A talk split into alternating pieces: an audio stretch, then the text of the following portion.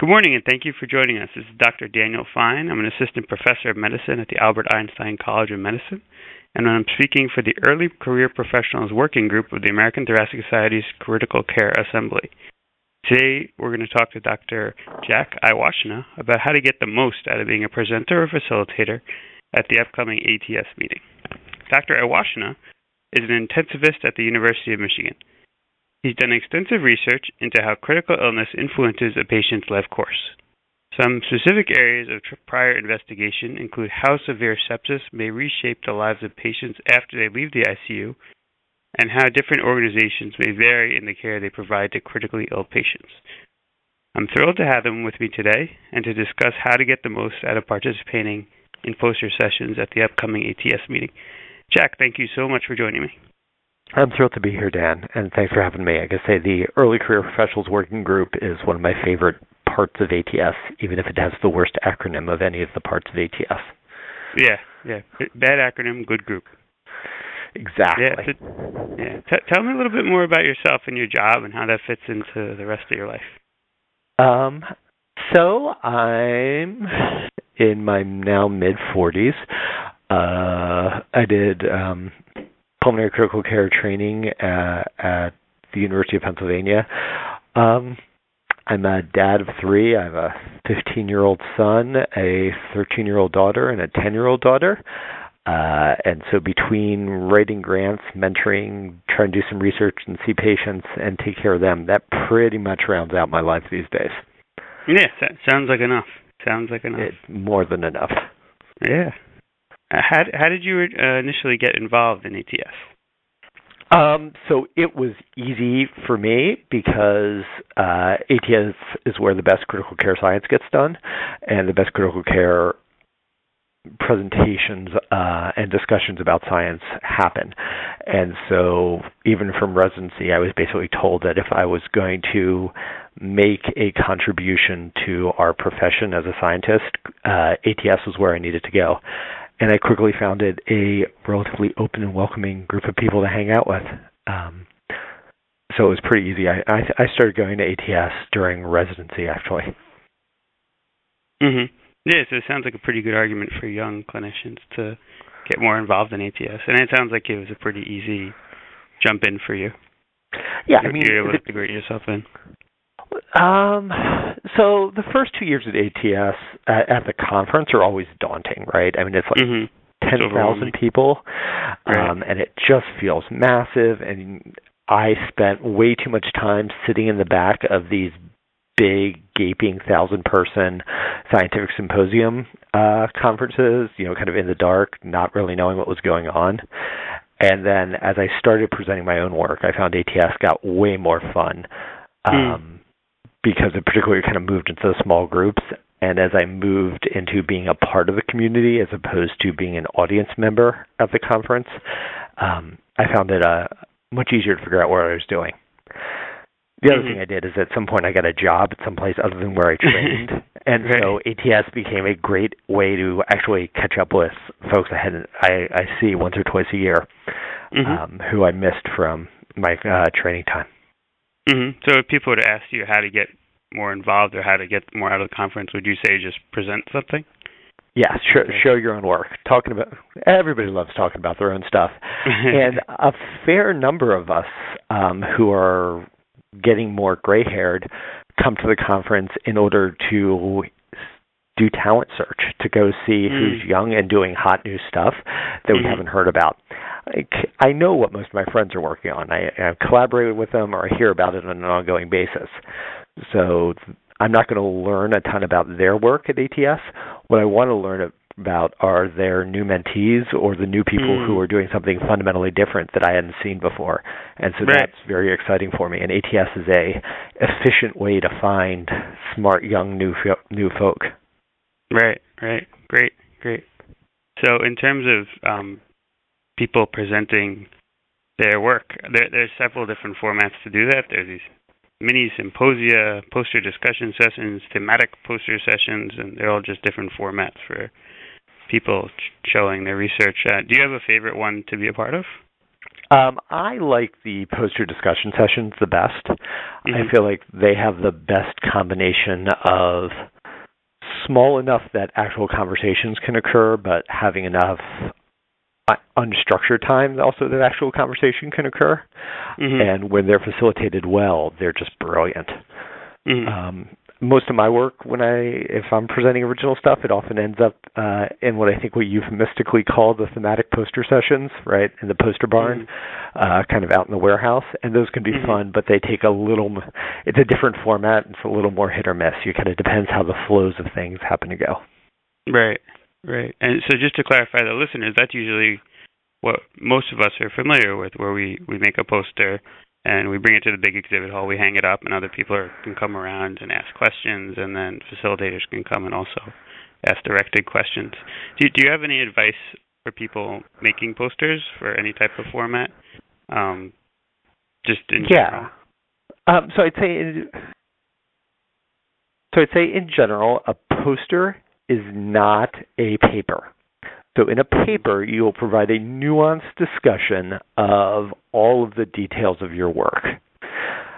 The point of a poster, as I think of it, is something of an advertisement for me as I'm walking by to stop and have a conversation with you so you can orally convey the details of your work.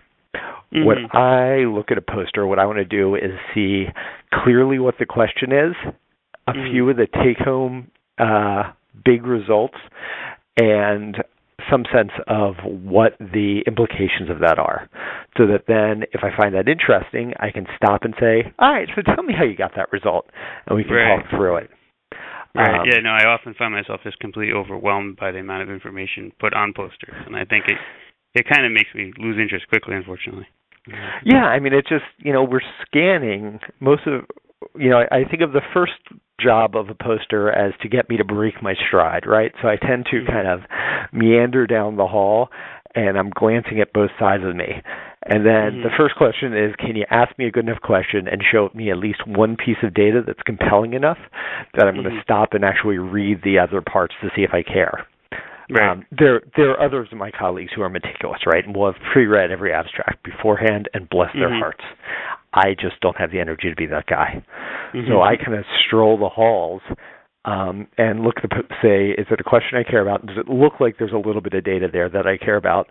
If so, I'll stop and read it, and then want to have a conversation about the nuance with the person. Right.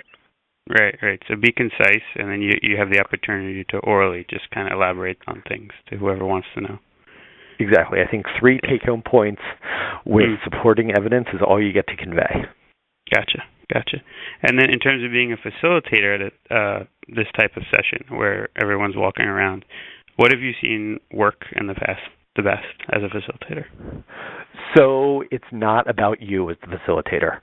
Um, so the times that I found it best are when the facilitator can help people give an initial 45 seconds, no more than a minute pitch, and then draw out conversations with them, and particularly draw conversations between the posters. You know, oh, we Mm. just saw Jane's poster two over. Jane, Mhm, what do you mhm. think of this part? Can you reflect on that? That feels like that has some interesting uh, alternative takes. And so what you can get help bring together conversations so you get some insight. That's wonderful because that's something that you can only do when you're there in person. That's not something that other formats let you do. And so it feels like Mhm. if we're going to take the time to travel to DC together, we should Mhm. do something we can only do when we're in person, not that other media would let us do equally well. Mm, yeah, that didn't even occur to me to integrate everyone together. So not siloing each poster, but kind of make it like a group discussion about the posters. Exactly. Yeah. I mean, it- so that that depends in part on the poster members being willing to be part of a community, right? So bad poster folks just stand in front of their poster during the poster during the uh, facilitated section and uh, give their 30 second spiel, or often Mhm. give a two minute spiel, taking up all the time of everybody, Mhm, and then mhm. don't keep walking with the group to Mhm. participate in other people's conversations, right? So Mm. a bad poster presenter is somebody who views it as about them as Right. opposed to trying to give back to the community. A bad poster presenter is somebody who wants people to listen to them but won't give their colleagues the courtesy of listening to their work and asking hard questions. Right. A good poster presenter, in contrast, is someone who realizes that asking a hard question is the highest compliment you can pay someone and tries to deeply engage with people. Mhm. Mm, okay, great. So the community feel of these type of poster sessions is, is key. So I guess yeah, I mean, as a and so people listening, both presenters and facilitators, can just kind of help foster that. I, yeah, and I'd say the the thing to really do is, um, and I don't know if you can decide whether you're going to edit this out or not, is go find a thematic poster session that Gordon Rubenfeld from Toronto is doing and walk Mhm. with him.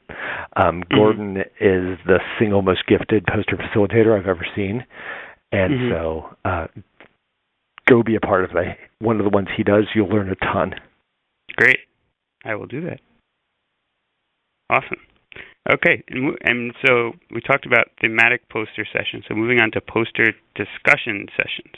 So I guess when I've gone to these, oftentimes people stand in front of their work similar to the thematic poster session, and people just kind of walk around, and then they have the opportunity to present to the group more formally. Th- This is the format I've seen. Have you seen other formats, and have you seen Yeah, other so formats these- that might work a little better? These are my favorite session when they're done well. They can Mhm. be. They're also the single worst sessions I've ever been to at ATS. Right. Um, so my approach to doing this was something uh, that was influenced by slash I just plain stole uh, from Alan Garland, Jeremy Kahn, and Hannah Wunsch. And so a Mhm. few years ago, the way they did it is first everybody spent an hour just kind of milling in front of their posters, and Mhm. they, uh, as the facilitators, divided the group, kind of went and lumped the posters up into kind of three chunks and then each went and had kind of meaningful conversations with the people who were presenting the posters in each of their kind of chunks, right? So they're usually 25 in a poster discussion section. So each of them went and talked to about eight people. Okay. Uh, got a chance to get to know them, get a sense of how comfortable they were talking, what they were really interested about. And then Alan, Jeremy, and Hannah came back and for the discussion part, um, organized the groups kind of thematically. And so what they would do would be call up two or three people whose posters were linked and ask them a question not about the particular content of their poster, but about the theme that their poster addressed. And then Right. let them start a conversation with the audience. And that I thought Mhm. was superb. It gives everyone a chance to present their own work. And then it also gives in the group a chance for some really meaningful engagement about what are we thinking about in terms of what do we mean by early and early resuscitation? What do we mean about long by late outcomes or patient centered outcomes when we start talking about that? Right, I found right. that And- that worked brilliantly. It's a ton Yeah. of work for the facilitator. To be able to, you know, kind of find those groupings and ask meaningful questions is hard, but It's a lot they did it so well. Uh, Mhm. And when they did it well, it really led to a two and a half hour long conversation with everybody in the room about kind of where we were going next with quality improvement. I've, I feel like I learned a lot. I still think back to that. That influenced some of my work. Yeah, that's awesome. I mean, I guess what can be a little more rough is when people just get up and kind of regurgitate their work that they did, and then people can ask questions after that. But it sounds like this was a lot more interactive and facilitated better conversation. Yeah, I mean the horrific ones are where the facilitators, to my mind, abdicate their job and simply call up everybody one at a time to read their poster out loud. Um, right. Right. I think those are those are the ones I've been to. Yeah. yeah, I mean those are a disaster, right? Nobody stays for that, um, Mhm. and then everybody goes on too long, and so there's not even time for Q and A, and that Right. that has yeah. Yeah, it sounds easier to keep control of the kind you suggested as well. You can kind of just the moderators can pick which questions they want to ask, and you can keep control of the time a little better. Because when they go over, is oftentimes also when it becomes a little rough.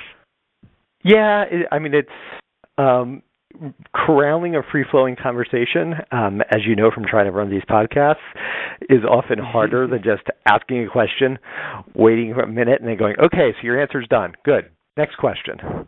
Right. Um, Right. but it feels like again that uh, interaction with people you didn't expect is precisely why we're all going away from our families and traveling to another city. Right. So that right. spontaneous interaction is the thing we should be encouraging. Gotcha. Yeah, I completely agree. in my humble okay, great. opinion. Yeah, yeah. No, these are excellent thoughts. And uh, what what are you in particular looking forward to at this ATS meeting? So honestly, uh, the other high point of ATS for me every year is that there are a couple of people I have dinner with every year at ATS, um, and I'm incredibly looking forward to that. Mm-hmm. Um, there, some of my mentees are presenting uh, their usual brilliant work, and so getting to watch uh, some of the people I've helped train continue to flower and grow into fully independent investigators is always awesome. Mm-hmm. Uh, one of them is going to win the Jo Rae Wright Award this year. Uh, Hallie Mm. Prescott, who has Oh, done congratulations to her and you. um, all her. She's just done such great work, and Mhm. so getting to see her work recognized in that transition to independence is uh, is always exciting. And then I signed up for um, some of the mentorship that's available through the assemblies. So Mhm. I'm doing two mentorings through critical care and one through behavioral science and health services research. And Mhm. I think that's going to be a ton of fun. So getting to sit down with those three folk and hear about their good work and see what I can learn from them uh, should be really exciting for me. Yeah, I, partic- I participated in the critical care assemblies mentoring program a couple of years ago as a mentee, and I got a lot out of it. I met someone I never would have met before and got great career advice. So I'd certainly uh, advocate for people who are interested in that to go to the Early Career Professionals Working Group uh, website for the ATS assembly. You can sign up for the mentoring program. I'm not sure it might be too late, but I, I would still look into it. It's a I great I think they're part they're partnered for this year already, um, Oh, okay. but next year's available. And yeah, I mean, it's Mhm. my sense is people find it daunting, um, and the answer is it's not. Like everybody, every one of the mentors is a volunteer. We all do it because we love getting to hear about young folks' work. Um, it's a 30-minute coffee that, uh, if it's good, can be superb, and there's very little risk of it being bad. So people need to just suck it up and sign up for it 'cause it's a ton of fun. Completely agree. Yeah, I, I got a lot out of it.